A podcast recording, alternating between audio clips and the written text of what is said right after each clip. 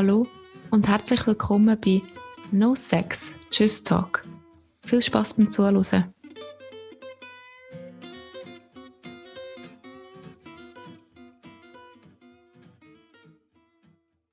Die Art, wie Beziehungen und Sexualität erlebt und gestaltet werden, ist lebenslang ein zentrales Thema.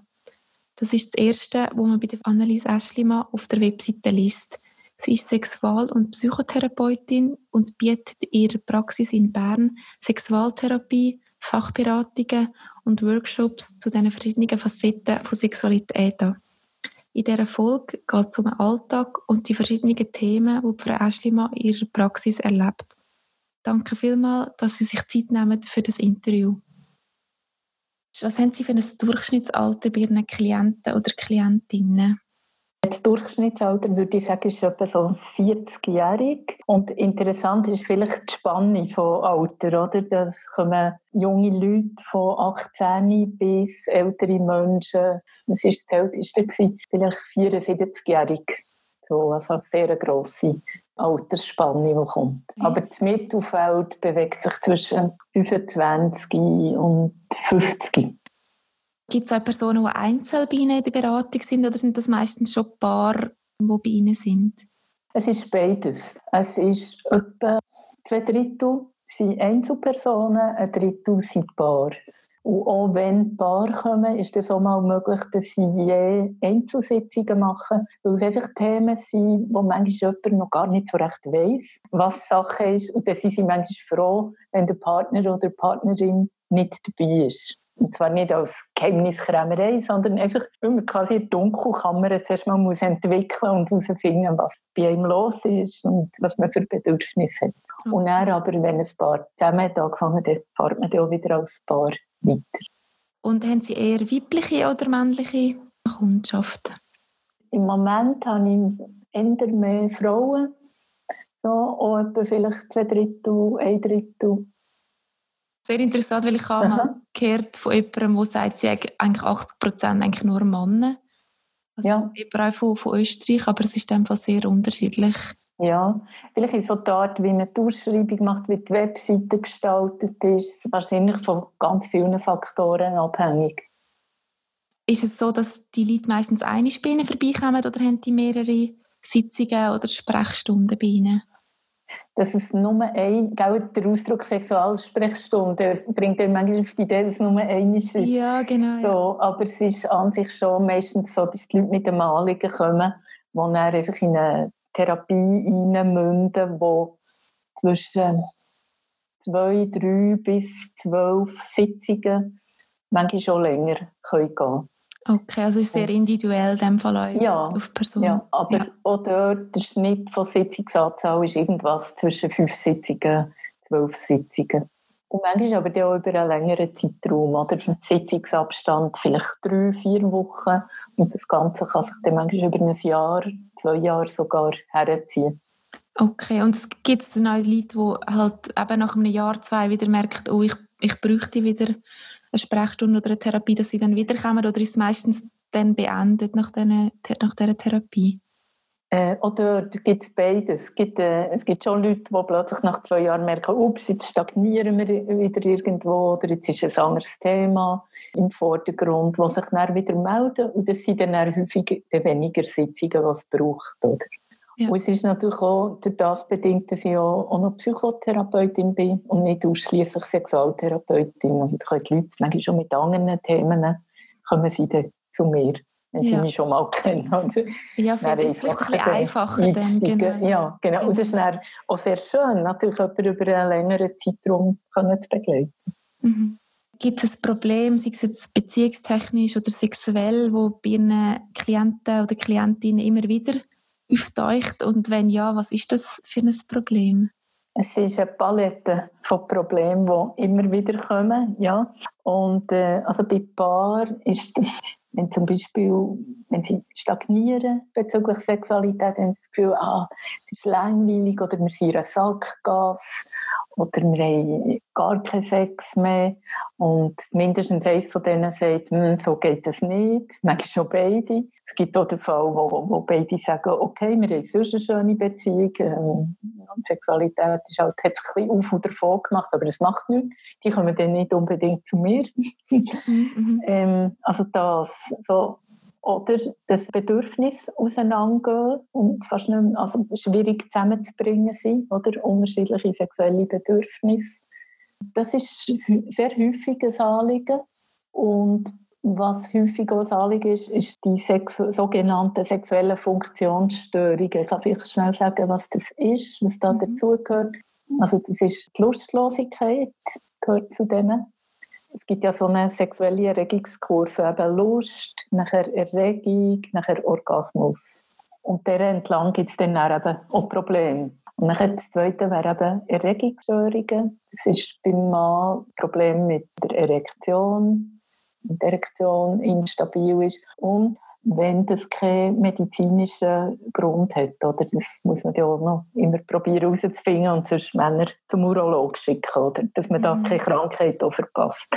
Das ist beim Mann das Erregungsproblem, bei Frauen sind Problem von Erregung, wenn nicht genug Scheidenflüssigkeit produziert wird oder die Vulva nicht anschwillt. So, das wäre nicht die Ebene von Erregung. Und dann ist die Ebene vom Orgasmus, wo, wo die Leute leiden daran. Bei Frauen wäre das ein fehlender Orgasmus, der an sich nicht das Problem muss sein. Aber wenn eine Frau sagt, ich leide daran, sie den Orgasmus nicht wahrnehmen oder dass es sich nicht einstellt, dann haben sie Leidensdruck und wollen dort etwas ändern. Und bei den Männern wäre frühzeitige Ejakulation oder auszögerte Ejakulation gibt es auch oder ausbleibende Ejakulation. Aber das Hauptproblem, jetzt bei jungen Männern kommt das häufig vor, die sogenannte Ejakulatio precox, frühzeitige Ejakulation. Das sind die. Und nachher gibt es auch noch das Problem vom Schmerzen beim Geschlechtsverkehr, mhm. wo ein häufiges Problem ist.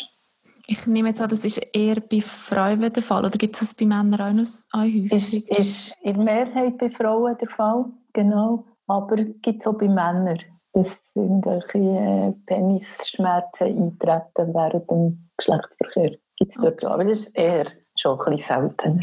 Genau. Okay. Ja wegen den Gründen, oder, warum das man kommt. Ein Grund kann auch sein, sexuelle Orientierung. Man das Gefühl, ja, woher zieht es mich eigentlich, zu welchem Geschlecht? Oder auch sexuelle Identität. Wie, fühle, ich mich als, fühle ich mich als Mann, fühle ich mich als Frau? Und manchmal ist auch der Grund schlichtweg, dass man sagt, hm, jetzt bin ich 48 und möchte gerne mal Standortbestimmung machen bezüglich meiner Sexualität. Was habe ich erlebt? Was ist jetzt? Und was möchte ich noch ähm, neu gestalten, neu entwickeln? So wie man das ja vielleicht beruflich mal macht, kann man das auch bezüglich Sexualität mal machen.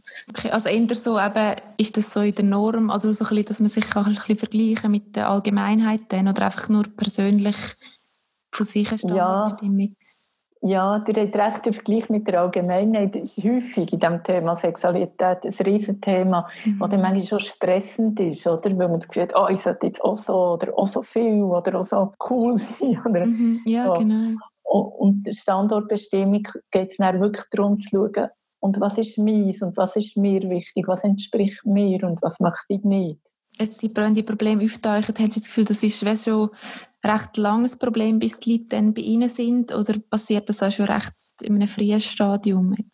Ja, die meisten warten schon mal ein bisschen lang, oder? Zuerst probiert man mal im Internet ein was da los ist. Kommt hoffentlich auf gute Seiten, manchmal sind es verwirrliche Seiten. Oder ein paar, die wo, wo viel zusammen reden, aber nachher nicht auf einen grünen Zweig kommen, immer wieder in die gleichen Muster reingehen. Mhm. Oder Leute, die zuerst mal äh, gehen, gehen Bücher kaufen und dann selber Sachen probieren. Oder, oder Leute, die denken, hey, das geht dann schon wieder. Das kommt dann schon wieder. Also von dem her, die meisten warten schon eine Runde, bis nicht der Leidensdruck wirklich genug groß ist. ja, das kann ich mir vorstellen, ja. dass die Schwelle eher hoch ist. Oder? Ja, genau. genau. Und auch wenn sie mal da sind, ist es erstaunlich, oder, wie, wie eigentlich die, die häufig sind ja Schamgefühl mit im Spiel oder es ist ein bisschen peinlich oder nicht gefühlt, nein, das habe ich doch nötig, äh, nicht nötig. Und nachher ähm, ist es erstaunlich, ja, wie, wie sich die Leute dann auch ähm, offen zeigen und, und gleich mal auf den Punkt sind. Oder?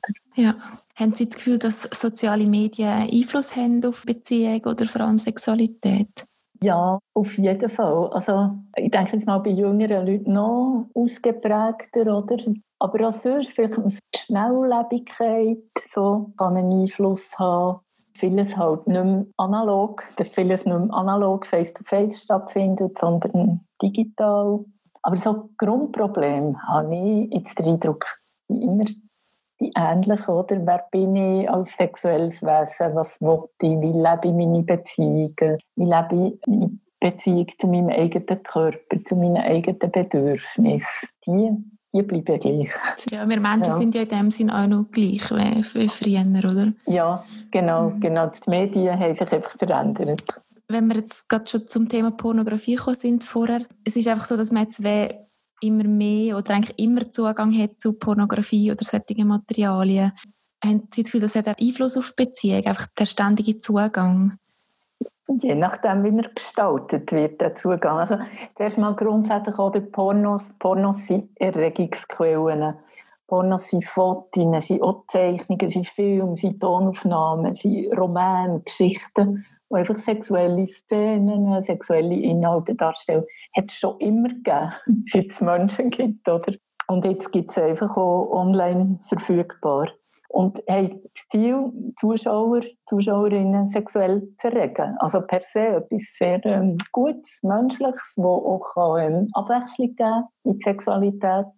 Von dem her häufig auch eine Bereicherung. Jetzt äh, schwierig könnte werden, wenn das Ganze eben so ein bisschen in eine Sucht hineinkippt oder wenn die Art von Inhalten in etwas hineinkippt, das nicht mehr im legalen Bereich ist oder es anfängt eben die Beziehung wirklich tangieren. Und zwar in einem so negativ gesehen weil vielleicht Porno-Inhalte dann plötzlich übertragen werden, der Wunsch in die Beziehung und. Porno-Inhalte, ja, es ist einfach, man muss es eigentlich sehen, es ist eine andere Welt, eine artifizielle, künstliche Welt, die man nicht kann vergleichen kann. Das habe ich auch das Gefühl.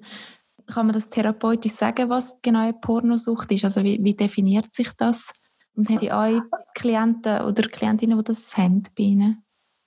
Übermäßiger Pornokonsum kommt schon häufig auch vor. Jetzt nicht nur als das anlegen, aber es kommt schon vor. Aber eigentlich ist es definiert wie, wie Sucht das sonst, oder? Wenn es immer mehr Zeit beansprucht, wenn der Kick immer größer muss sein, immer stärker, für das ähm, Erregung geht, Lust geht, für quasi das beim Belohnungssystem im Hirn ein Gutzeichen ist. Nachher, wenn die leichte Zugänglichkeit, oder, das kann schon je nachdem ein Problem sein. Oder? Früher hat man den Pornoheftchen noch müssen nachher am Kiosk genau. irgendwie verschämt kaufen. Und jetzt ist es einfach immer und überall zugänglich. Das ist sicher jetzt, äh, kann je nachdem natürlich helfen, in eine Sucht hineinzukommen. Wenn es nachher Auswirkungen hat auf das Soziale, also auf einen Beruf, wenn man zum Beispiel nicht mehr fähig ist, sich acht Stunden auf einen Beruf zu konzentrieren, sondern innerlich oder probiert immer wieder Pornos zu konsumieren. Mhm. Und natürlich, wenn es dann Beziehungen anfängt tangieren, insbesondere die Partnerschaft, die Liebesbeziehung, oder? dann redet man auch von Sucht plus, wenn ein Leidensdruck besteht, natürlich von dem Menschen, dass er merkt, ob sich eine, in eine Abwärtsspirale und wenn ich, wenn ich kein Porno sehe, dann fühle ich mich leer. Ich weiss nicht mehr, wie ich Spannung abreagieren kann. Kann man sagen, was es denn so für Gründe gibt für eine so eine Pornosucht? Also, oder ist das auch sehr individuell? ist individuell, aber häufig, wenn ich die Leute frage, ja, was, was da vielleicht so dahinter steht für sie, ist relativ banal, Spannungsabbau. Und nachher das andere ist dann natürlich schon wenn, wie auch bei, bei sonst einer Sucht, oder? wenn es so ein Selbstläufer wird, oder? dass man wirklich langsam so wie mehr in die Spirale reinkommt. Mhm. Und interessant eben ist ja dann auch, auch, zu schauen, was passiert in zum Beispiel, wenn der eine Woche lang einfach vom Strom abgehängt wäre. Was würde vermutlich passieren? Und dann sagen die meisten schon, ja, zuerst mal wäre Leere und nachher aber dann auch ähm, ich käme vielleicht wieder mehr zu mir selber und würde vielleicht wieder merken, um was es eigentlich wirklich geht. Häufig die Leute, die wirklich leiden am Pornokonsum, sagen, meine Empfindungen sind nicht mehr so gut und ich habe eigentlich das Gefühl, ich kann gerne mehr weg von, von der eigenen Sexualität. Gleichzeitig lenkt das dann nicht als Antrieb, um vor Sucht wegzukommen.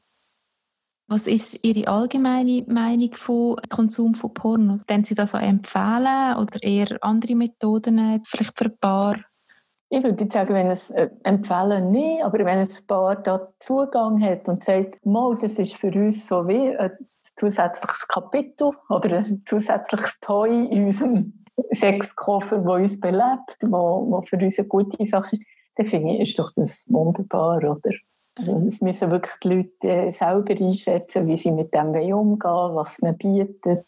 Äh, es gibt manchmal auch Fälle, wo, wo der Pornokonsum vom Partner ähm, jemand beängstigt oder, oder wo man eifersüchtig ist, auf was da stattfindet, oder? Und wo man das Gefühl hat, Jesus Gott, das kann ich nie bieten, oder? Sagen wir mal, die Leute dort bieten in diesem Porno. Aber je nachdem eben kann es wirklich eine Quelle sein, um die Sexualität, die partnerschaftliche auch beleben es gibt ja innerhalb von Pornografie wirklich eine riesige Facette, also auch dort eine riesige Spannbreite von so ein Standardpornografie bis zu Nero, sogenannter Delinquenzpornografie, oder, wo man in diesem Bereich immer ist. Und eben immer auch noch zu sagen, Pornografie gibt es auch in anderen Formen, also eben Gedichte, Geschichten, Hörspiele, es gibt pornografische Hörspiele, kann sehr interessant sein, weil der eigene ähm, Sexfilm kann ablaufen kann. Viel spannender sein. Ja, genau, habe ich auch schon, habe ich auch schon gelesen. Das ist wirklich noch, also einfach ganz anders, als man es halt kennt, aber eben, man kann dann so seine eigenen Bilder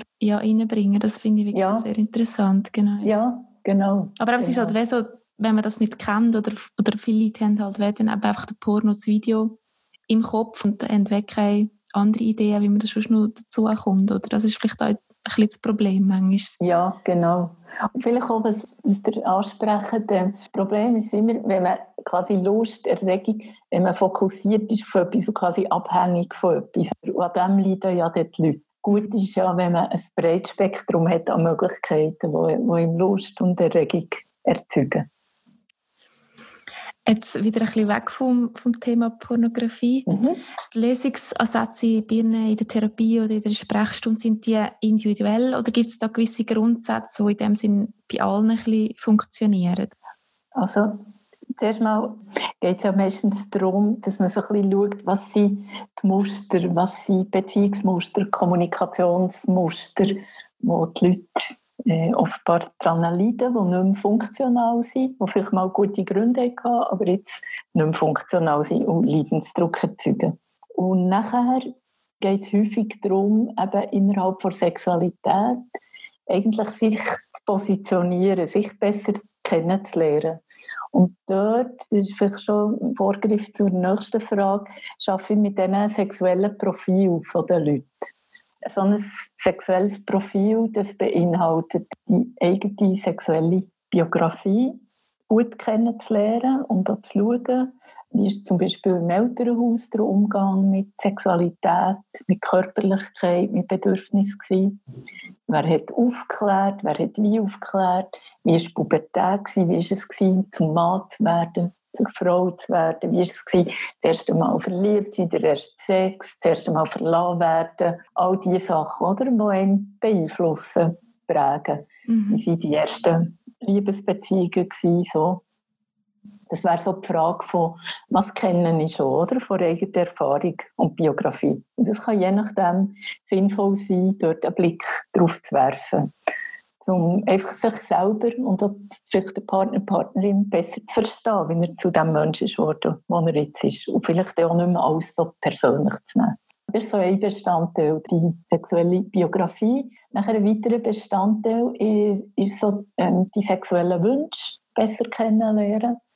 Äh, das kann man nicht nur so per Fingerschnipp, es braucht manchmal auch ein bisschen Zeit, um herauszufinden, ja, was entspricht mir denn eigentlich wirklich und was nicht, was ist mir wichtig, was möchte ich noch erleben, dass ich sexuell äh, zufrieden bin, was möchte ich vielleicht auch können ablegen Das wären die Wünsche, Wünsche wollen verwirklicht werden, oder? Wünsche haben so der Drang zum realisiert werden. Im Gegensatz zu Wünschen sind Fantasien, wenn nicht, nicht unbedingt verwirklicht werden können, aber je nachdem interessant sein, um ein bisschen zu beobachten. Ja, was habe ich eigentlich für Bilder, für, ähm, für Geschichten, für Ideen, die mich in die Lust hineinbringen. Die Leute haben da sehr ein starkes Fantasieleben, das man als Quelle brauchen für die Sexualität Teil haben Fantasieleben, wo sie sagen, äh, Stress nicht, weil es so Inhalte sind, die vielleicht nicht ganz mit der Einstellung übereinstimmen, aber immer wieder kommen. Dann auch zu schauen, wie kann man die integrieren.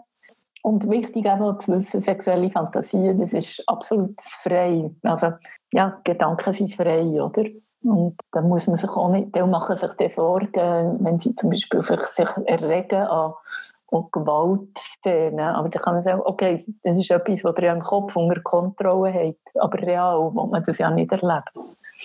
Das zu den Fantasien. Und ich denke, der Zugang ist ein schöner, ein wichtiger, wenn man den wie träumt, zum Beispiel einfach ein bisschen beobachten. Was für eine Dynamik hat Fantasien so. Nachher ist so der Teil von der Fähigkeiten, Fertigkeiten. Das ist ein weiteres Element von dem sexuellen Profil.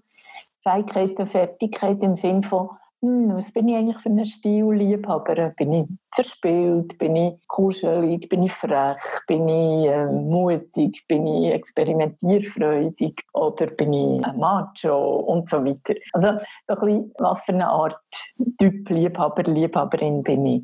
Meistens ist man ja viel Verschiedenes, oder? Mhm. Aber sich auch dort besser kennenzulernen. Und ein bisschen äh, zu wissen, was habe ich gut drauf, wo bin ich gut, was sind meine Stärken in der Sexualität was ist vielleicht nicht so mein Spezialgebiet? Wollte ich da noch etwas dazulernen oder ist es gut? Wollte ich mich vor allem um das kümmern, was ich gut kann?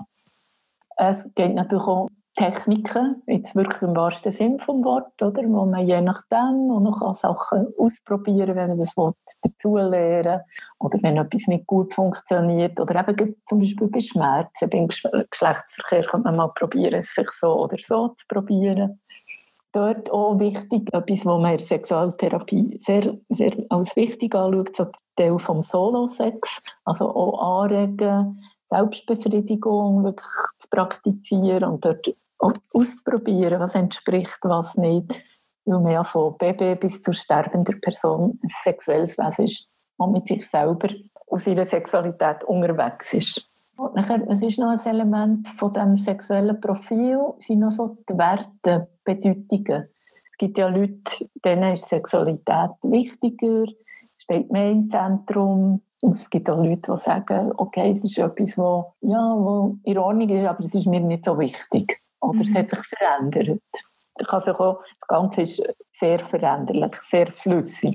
Kann sich auch im Laufe des Lebens in jede Richtung verändern. Also ich habe schon 60-jährige Frauen gehabt, die, die sagen, ah, plötzlich ist da Sexualität plötzlich im Vordergrund, ich kenne mich gar nicht ich weiß nicht, wie mir geschieht, äh, ich habe mich frisch verliebt. Also da gibt es sämtliche Varianten. Das ist spannend, das ist überhaupt ein spannender Job. So, und dann natürlich bei dem sexuellen Profil, so die aktuell gelebte Sexualität, die man anschaut, mit dem Partner, mit der Partnerin, mit sich selber, vielleicht manchmal auch aussen Leute beteiligt, was läuft dort. Okay, ja. Und gibt es da einen Unterschied so zwischen sag jetzt, älteren Leuten oder jungen Personen, die bei ihnen sind, von diesen Profilen? Unterscheiden die sich oder sind die eben, wie Sie sagen, vielleicht auch ein bisschen ähnlich manchmal? Gut, man kann sagen, wirklich jeder Mensch hat so ein individuelles Profil, sondern vielleicht dort vom Umgang, dass man vielleicht schon merkt, dass bei älteren Leuten aber auch das hat sich sehr verändert.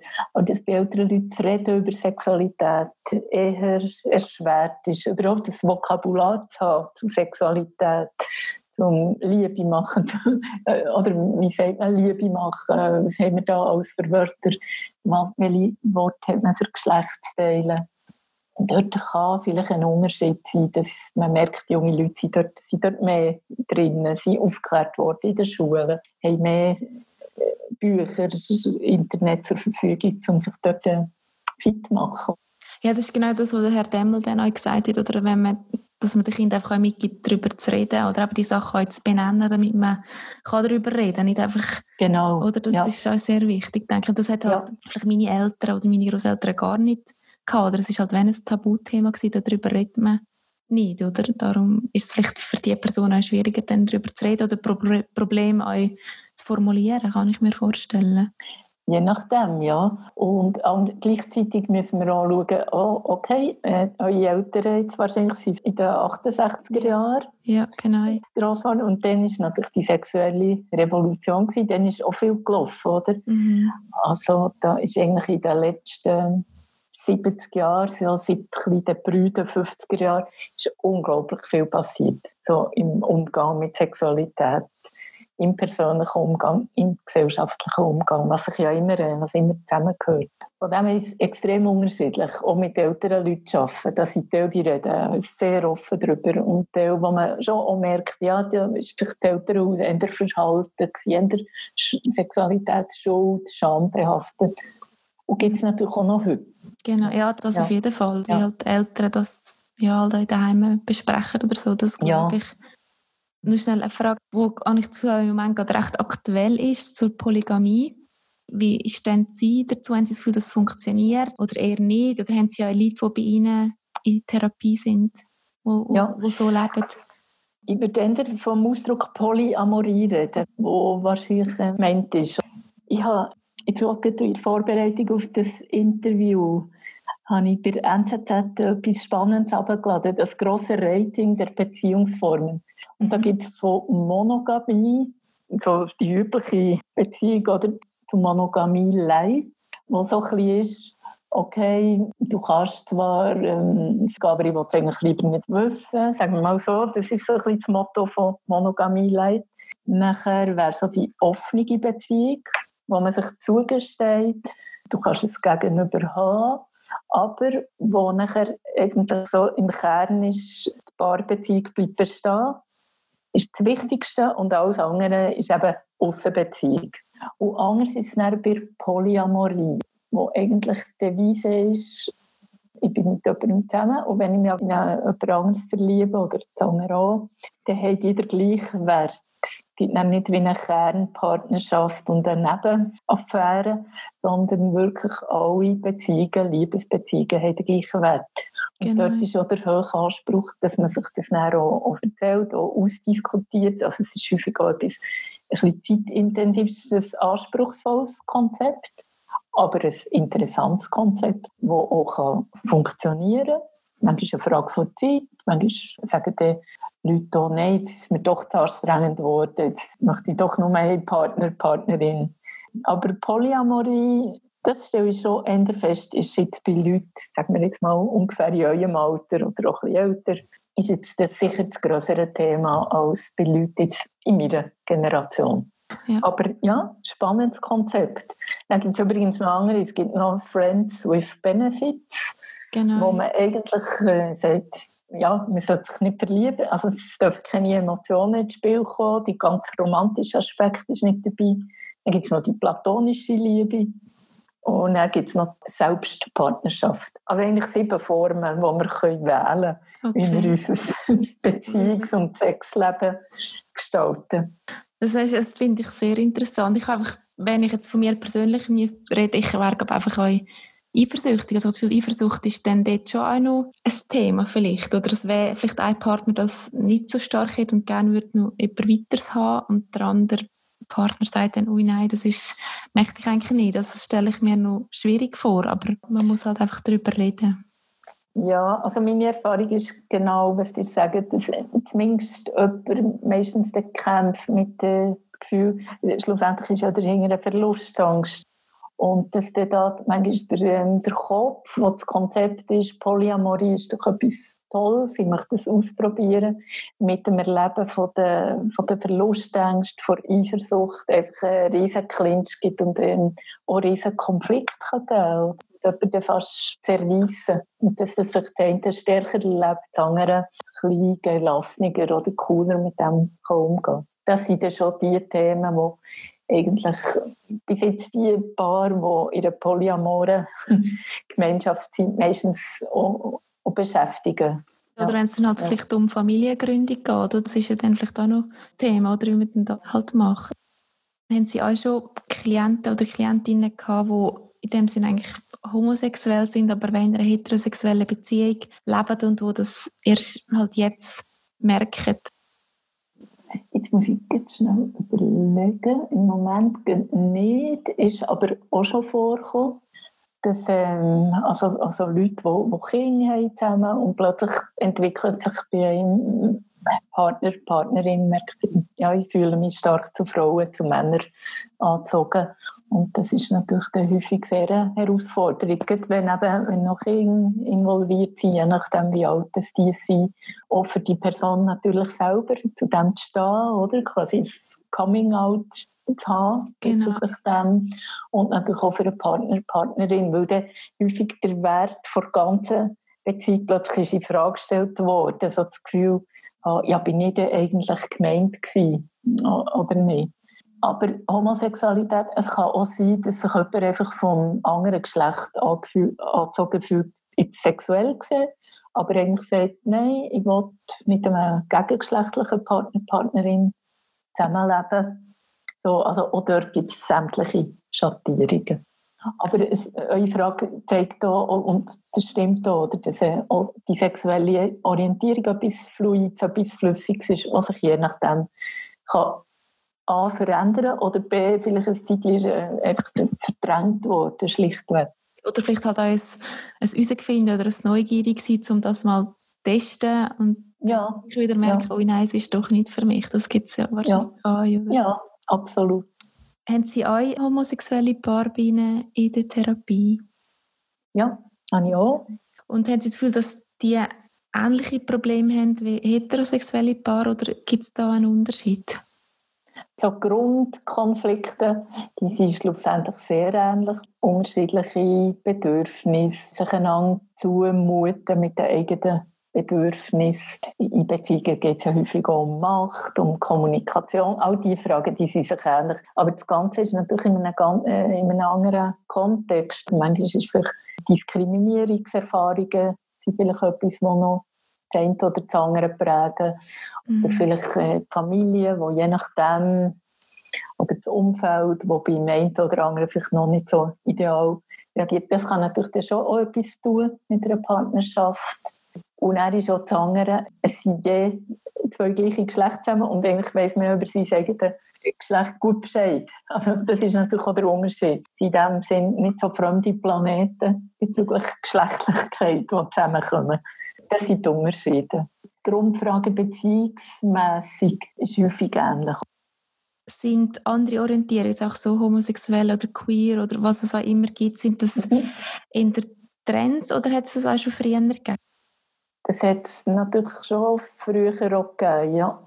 Eigentlich sämtliche andere also gut, so Transfrage, aber auch die hat es früher auch gegeben. Jetzt ist es natürlich viel, viel präsenter zum Glück gekommen, mhm. medial. Oder auch Homosexualität, das hat es immer schon gegeben. Oder? Ich denke an Griechen, Griechinnen, wo das sehr genau. ist Thema gewesen. Aber der Umgang ist natürlich jetzt anders und auch die Häufigkeit und auch der Mut, dazu zu stehen, herzustehen, ich bin so und so im Moment. Das kann sich auch wieder verändern, oder? So die, die, die Flüssigkeit von dem Ganzen, das hat sich schon verändert. Von mir aus gesehen gut. Ja, also auf jeden Fall, das kann ich jetzt Gefühl. Ja. Die Akzeptanz, die einfach ein bisschen mehr da ist, dass man das akzeptiert, dass es das halt auch gibt, oder? Ja, ja.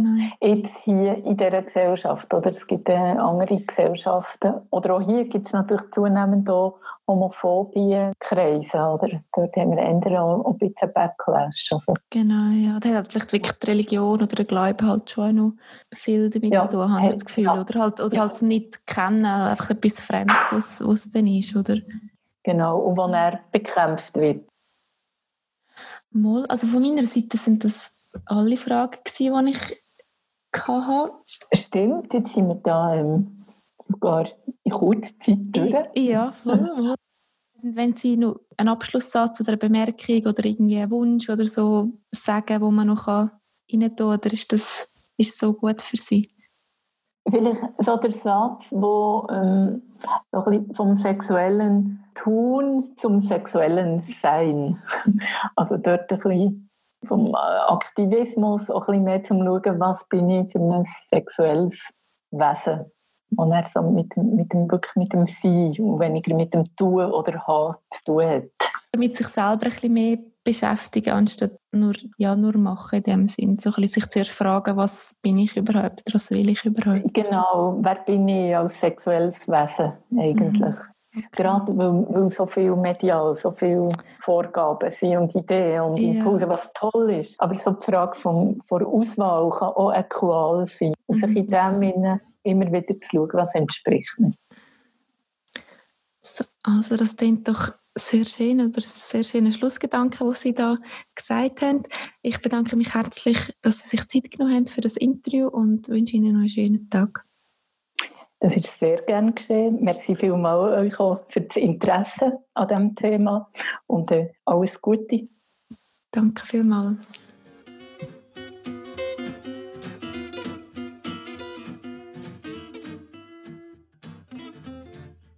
Merci vielmals fürs Zuhören und bis zum nächsten Mal bei No Sex, Tschüss Talk.